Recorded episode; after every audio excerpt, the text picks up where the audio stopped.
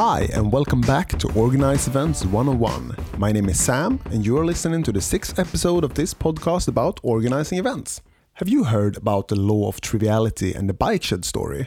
It is a common story slash metaphor in the software industry, and it was popularized by a Danish computer developer in 1999. But I think it applies to our entire society, and of course to event organizations as well. And it goes like this Two people are standing in line outside the conference room where the board of directors for an enormous corporation is waiting. Each of these people is there to propose a project for the company and wants to get the approval of the board. The first person enters and tells the board about their plan for a billion dollar project where the company should build their own atomic power plant. They show the board the budget, the blueprints, and after the presentation, they ask, Are there any questions? The board is mostly silent and after a while they approve the project. Then the next person enters. They tell the board how they and their colleagues go to the office every day by bike, but they are having trouble finding some place to park their bicycles. So they propose that the company should build a black bike shed by the west entrance, and the budget for this will be $1,000.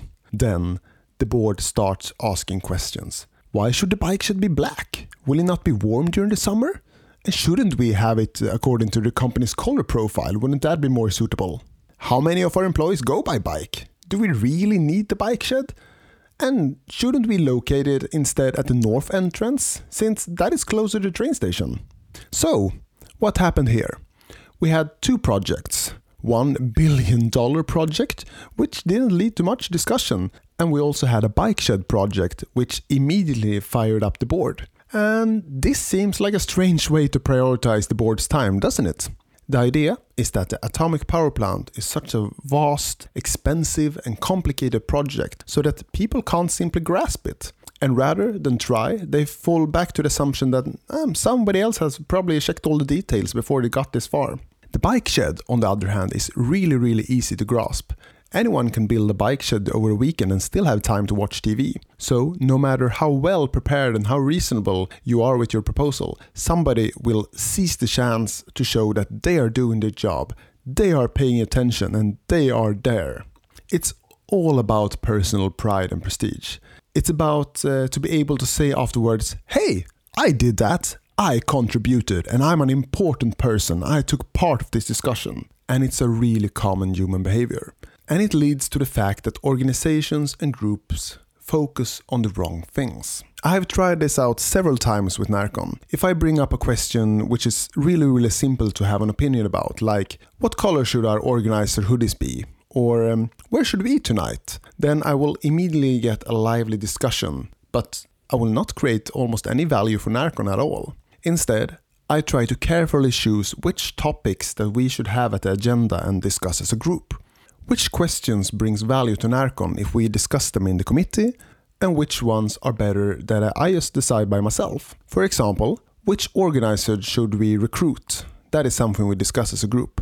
But the color profile for an individual festival is something that I decide by my own. Most of the times, the value added by discussing a problem as a bigger group is so low that it's just better to decide by yourself so that you can accomplish more tasks. And if we have a discussion where I feel that we end up mostly bike shedding, then I try to steer the topic over to something of value instead.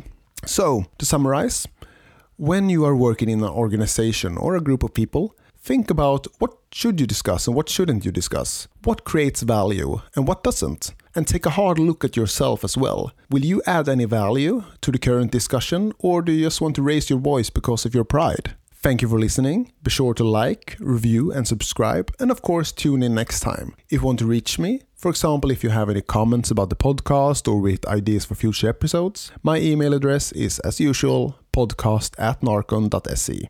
This is Organize Events 101 by Narcon, and my name is Sam.